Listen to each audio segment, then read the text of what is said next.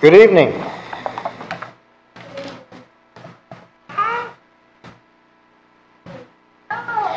We welcome everybody here that's here tonight. And uh, of course, we wish everybody was here tonight, but we understand that some are sick and maybe some are, are traveling. We do hope that we have more of you back with us soon.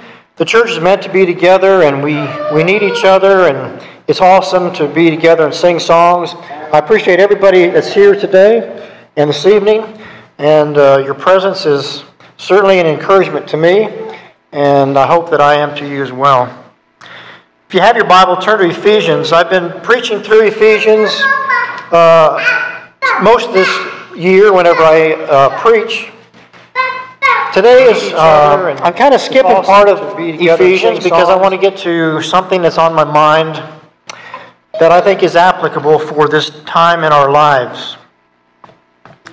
I do want to say this, make this statement that there is a war going on. There is a war going on amongst us and around us.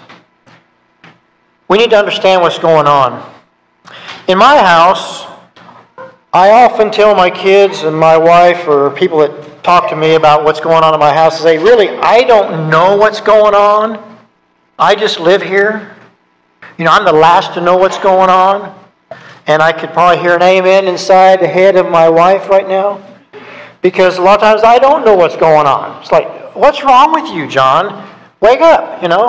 I live in la la land sometimes, but I think sometimes maybe in the church we can be in la la land thinking everything's just fine and dandy, and, and we have an awesome church here, and the, the congregation is awesome. I love being a part of this group. But there's a war going on. There is stuff that we are fighting every day in our culture, even in our own homes, in our families. It can't happen even in the church. We need to know what's going on. I heard one man say one time from the pulpit, I can't tell you who it was, been a long time ago, but he said Christians are the only ones who really know what's going on. That may be somewhat true. What he's talking about is that Christians are not the only ones that know how to fix a broken down Chevy pickup or the Christians are the only ones that know anything about economics. That's not what he's talking about. He means Christians are the ones who have been spiritually enlightened by the Word of God to see spiritual things in reality. The book of Ephesians, or the letter of Ephesians, is much about that. It's about the church being opened up in our eyes. You know, our, our theme for this year was 2020 vision, you know, having the vision of God, seeing what God sees, seeing what God wants us to see. And God wants us to have our eyes open to the spiritual warfare that is going on. I've mentioned that a few times in the book of Ephesians. So perhaps you've turned there and I have not. So hang on while I turn over to Ephesians. I want to remind you of a couple things that I often do remind you I never get tired of Ephesians. Maybe you get tired of me saying it, but uh, hopefully not.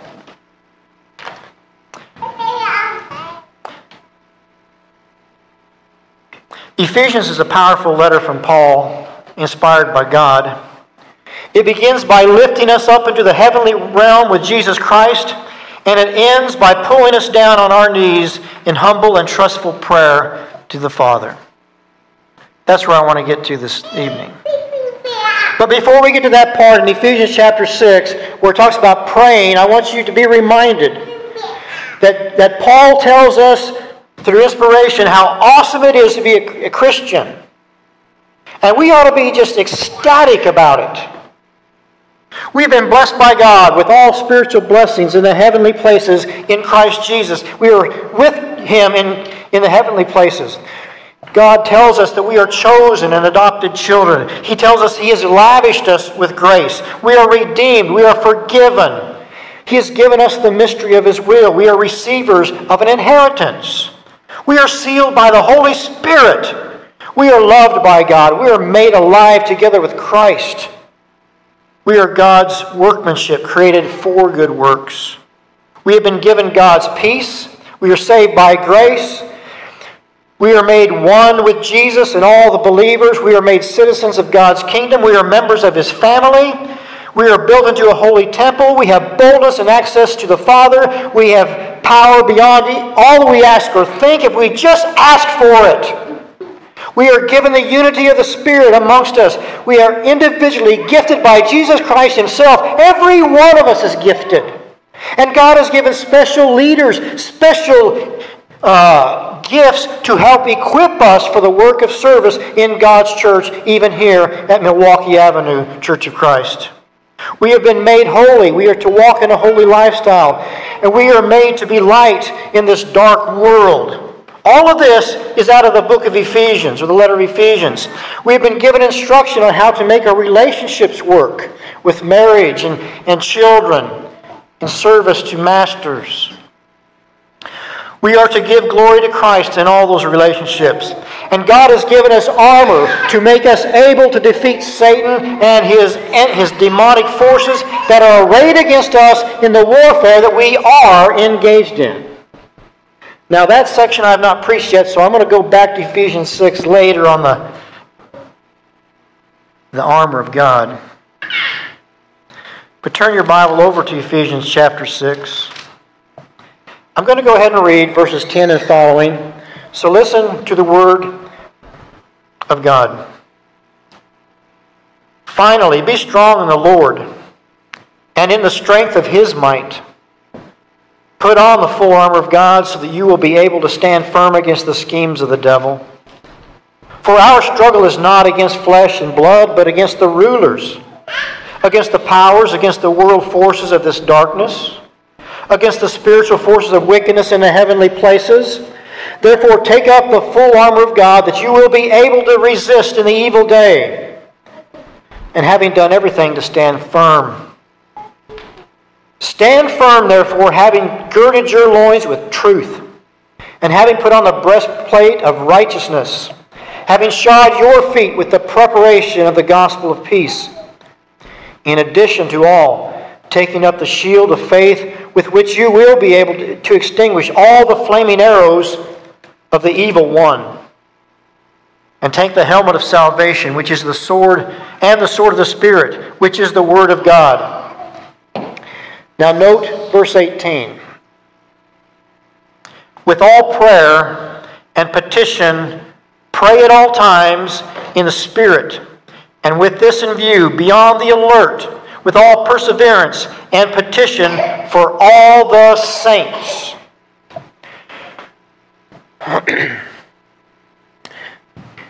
There's a lot of breathtaking things in the book of Ephesians. Just the amazingness of who we are in Christ and where He has placed us in the heavenly realm with Jesus, but it is also in that heavenly realm in which Satan exists and works against us.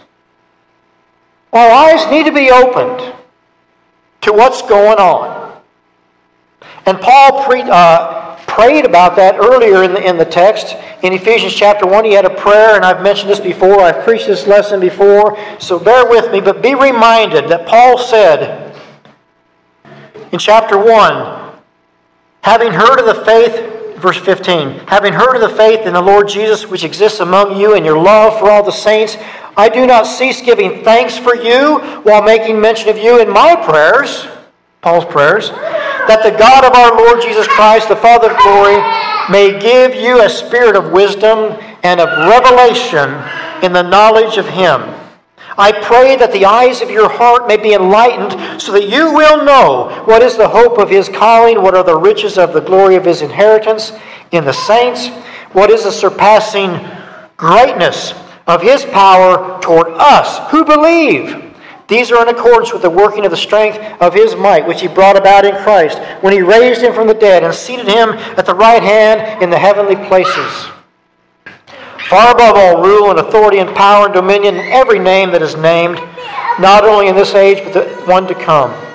He put all things in subjection under his feet, gave him his head over all things to the church, which is his body, the fullness of him who fills all in all. And then he prays again in chapter 3 that he prays He bows, he bows his knees, verse 14 of chapter 3. For this reason I bow my knees before the Father, from whom every family in heaven and on earth derives its name, that he would grant you, according to the riches of his glory, to be strengthened with power through his Spirit in the inner man, so that Christ may dwell in your hearts through faith, and that you, being rooted and grounded in love, may be able to comprehend with all the saints what is the breadth and the length and the height and the depth and to know the love of Christ which surpasses knowledge, that you may be filled up to all the fullness of God. Now, to him who is able to do far more abundantly than all that we ask or think, according to the power that works within us, to him be the glory in the church and in Christ Jesus to all generations, forever and ever. Amen. Now, put on your armor and then let us pray. This book is packed with power. And Paul is praying for the church, and I say today. We all know what's going on in our government. We all know the struggle that's going on there. We understand that government is trying to, is always changing. We worry about those things. The battlefronts is not just in the government. The battlefronts is in our schools, in our universities. The battlefronts are in our local government. The battlefront is in your workplace. The battlefronts are in your home, in our TVs, on the radio. The battlefronts is in your own mind. Satan plays games right there all the time. We have to be aware. And Paul says, I want you to understand that God's got all the power and the ability to help you through life to be victorious. And life is a struggle, life is a battle. Christianity is not a cakewalk where we're just la la la, just, we don't know what's going on. We're just going on our way to heaven. Woohoo, everything's great. It is great. Right? But if we're not careful, when we see all those blessings that we have from God and all the promises that are, our, that are ours, we can get spiritually arrogant. We can become spiritually comfortable. And we like being in church with our brothers and sisters because it's a comfortable, wonderful place. And I'd rather be here than any place, wouldn't you? I know we have a lot of brethren that wish they were here tonight, and I wish you were too. Some of them just can't right now. But we need to be praying for you, and you need to be praying for us. Because a lot of the battlefield that's going on in here is in our minds. We think we can't do this and we think we can't do that. And God says, You can be victorious with me. You can fight the good fight of faith. We are the church of Christ. We are God's people. We must stand up and be counted. We must stand up and be seen. We must voice up our voice our that's not the way to say it. Voice up our words. You know, speak our words. Let our voice be heard. Don't be silent. Don't be crude, don't be rude, but don't be silent.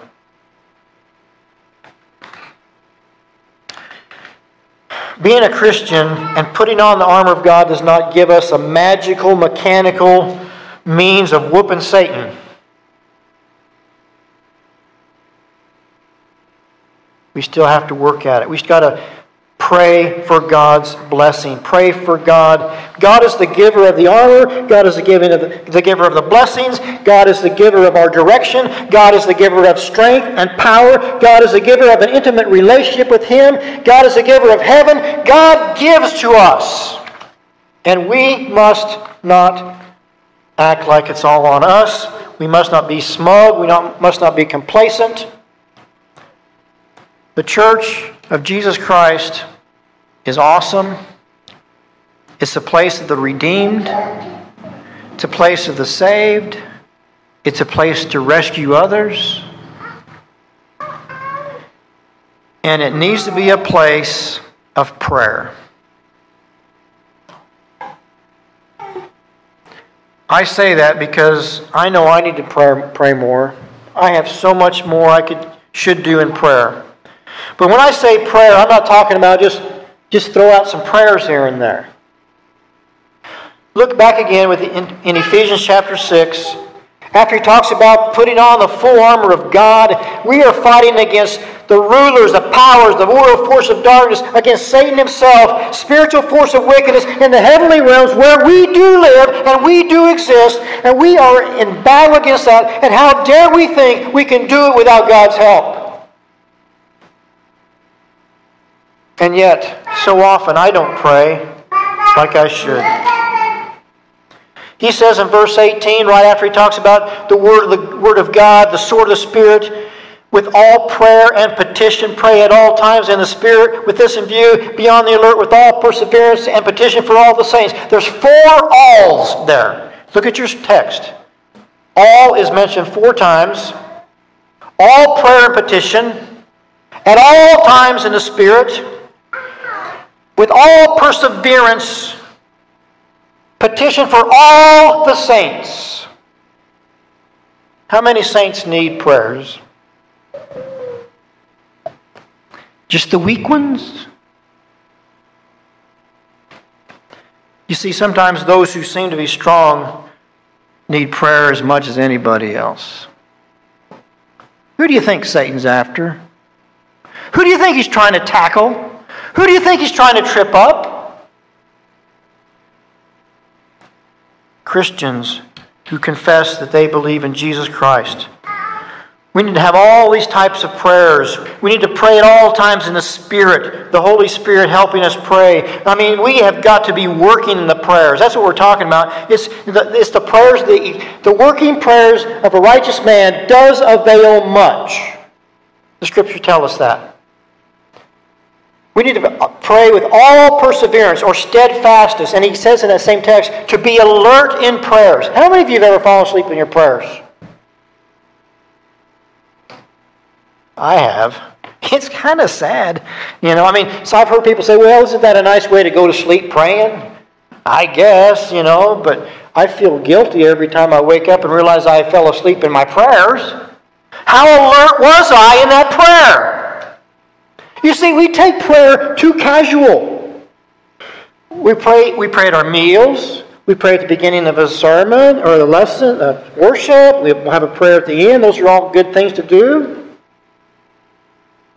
But we need to have prayers individually and even together where we are working our hearts out and our eyes may be wet. Because we are laboring earnestly for souls of mankind and, and souls of our church members, our own selves. How many of you know somebody that's lost that you love?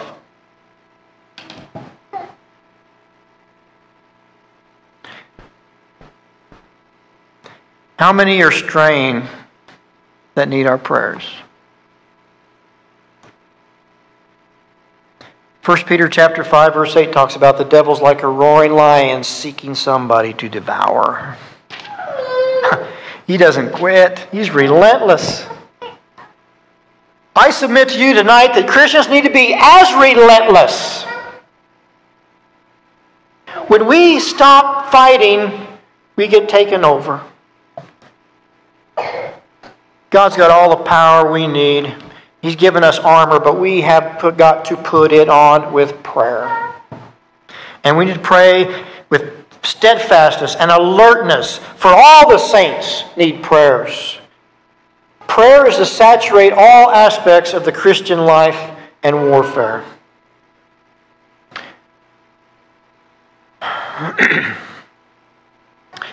Turn your Bible over to 1 Timothy for a minute.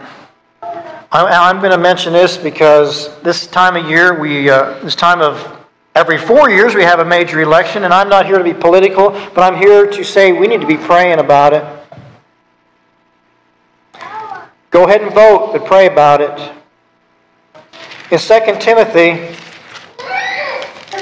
turn your Bible to 2 Timothy. Is that the right verse? 1 Timothy, excuse me. 1 Timothy 2.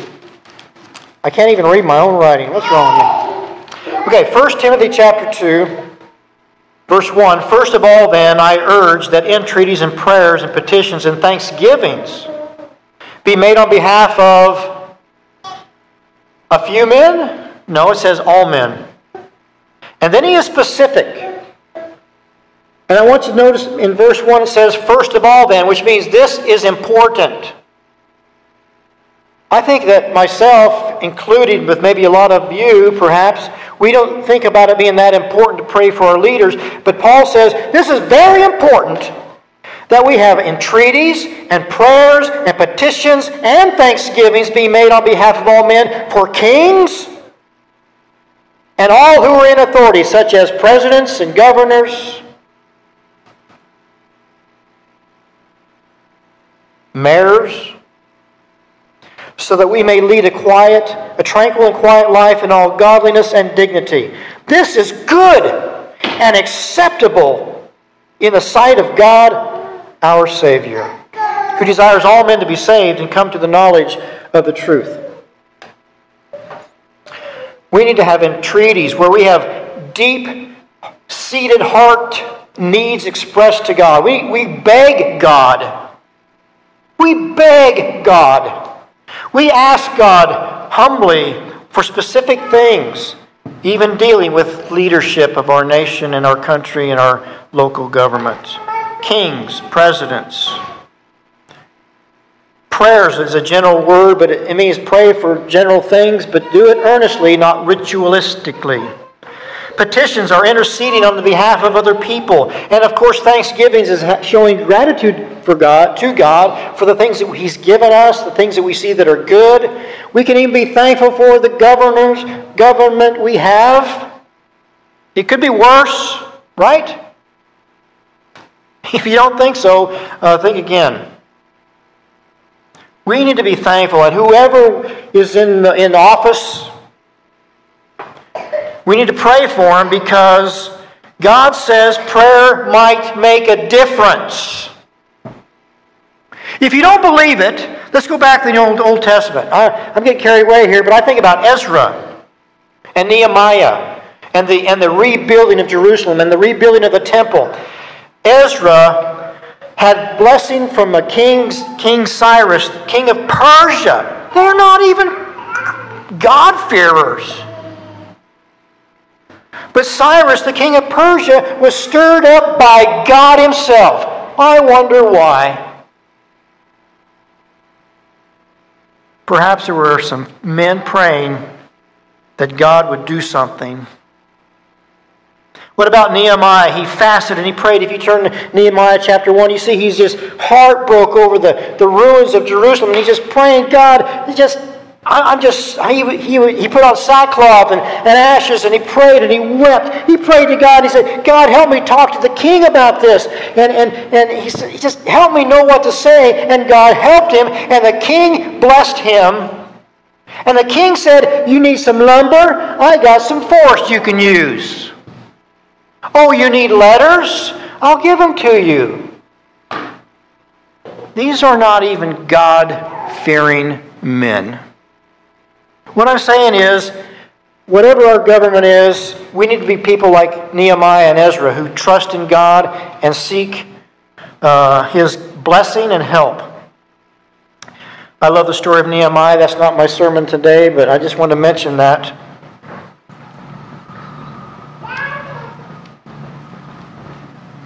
I want you to think about a text with me. I'm going to be try to be careful and not to be too crazy with this text, but Ezekiel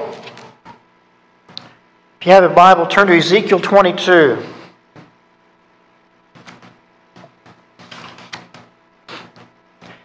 And this is kind of a depressing text. Uh, I'm not here to try to depress you, I'm here to try to inspire you to pray more. But during this time, Israel was making a lot of bad choices, a lot of mistakes, and it affected their whole nation. And I, I see a lot of these sins in our nation as well. I talked about the battle battlefronts are out there all over our nation and in our backyard, the things that we need to fight against and fight for, for, for godliness.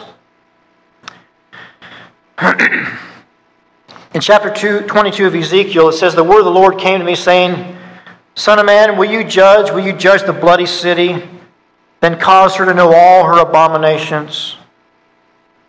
You shall say, Thus says the Lord God, a city shedding blood in her midst, so that her time will come, that, and that makes idols contrary to her, to her interest for defilement. You become guilty by the blood which you have shed, and defiled by your idols which you have made. Thus you have brought your day near and have come to your years. Therefore I have made you a reproach to the nations and a mocking to all the lands. Those who are near and those who are far from you will mock you, you of ill repute, full of turmoil. Behold, the rulers of Israel, each according to his power, have been in you for the purpose of shedding blood. They have treated father and mother lightly within you. The alien they have oppressed in your midst. The fatherless and the widow they have wronged in you. You have despised my holy things and profaned my Sabbaths. Slanderous men have been in you for the purpose of shedding blood, and in you they have eaten at the mountain shrines. In your midst they have committed acts of lewdness. In you they have uncovered their father's nakedness. In you they have humbled her who was unclean in her menstrual impurity. One who has committed abomination with his neighbor's wife. Another has lewdly defiled his daughter, daughter's in law. And another in you has humbled his sister, his father's daughter. You have taken bribes to shed blood. You have taken interest in profits. You have injured your neighbors for gain and oppression. You have forgotten me, declares the Lord. We could go on and on. It is sad. It is depressing. It's full of evil. And when you get down farther, I want you to see a scripture. well, I'm going to read a couple more just prior to that. Uh, verse 23 The word Lord, Lord came to me, saying, Son of man, say to her, You are a land that is not cleansed or rained on in the day of indignation. There is a conspiracy of her prophets in her midst, like a roaring lion tearing the prey. They have devoured lives, they have taken treasure and precious things. They have made many widows in the midst of her. Her priests have done violence to my law and have profaned my holy things. They have made no distinction between the holy and the profane, and they have not taught the difference between the unclean and the clean. And they hide their eyes from my Sabbaths, and I am profaned among them. I want to pause here to say this. When, when Carol and I were looking around for a congregation to worship at, one reason we chose this one is because this congregation distinguishes between the holy and the profane. Our preachers love God more than the praises of men. The eldership loves the praise of God more than the praise of men. And as I read this, I don't see our congregation, but I do see our nation. This next scripture I want to say or read, not say, read, is amazing to me. In verse 30, the, the prophet says, I search, God says through the prophet, I search for a man among them who would build up the wall and stand in the gap before me for the land so that I would not destroy it. But I found no one. That is tragic. I'm here to say this evening God is still seeking men to stand in the gap and women to stand in the gap. Are we those who pray without ceasing? Are we those who put on our armor? Are we those who are praying for one another? Are we standing in the gap for the righteousness of our nation?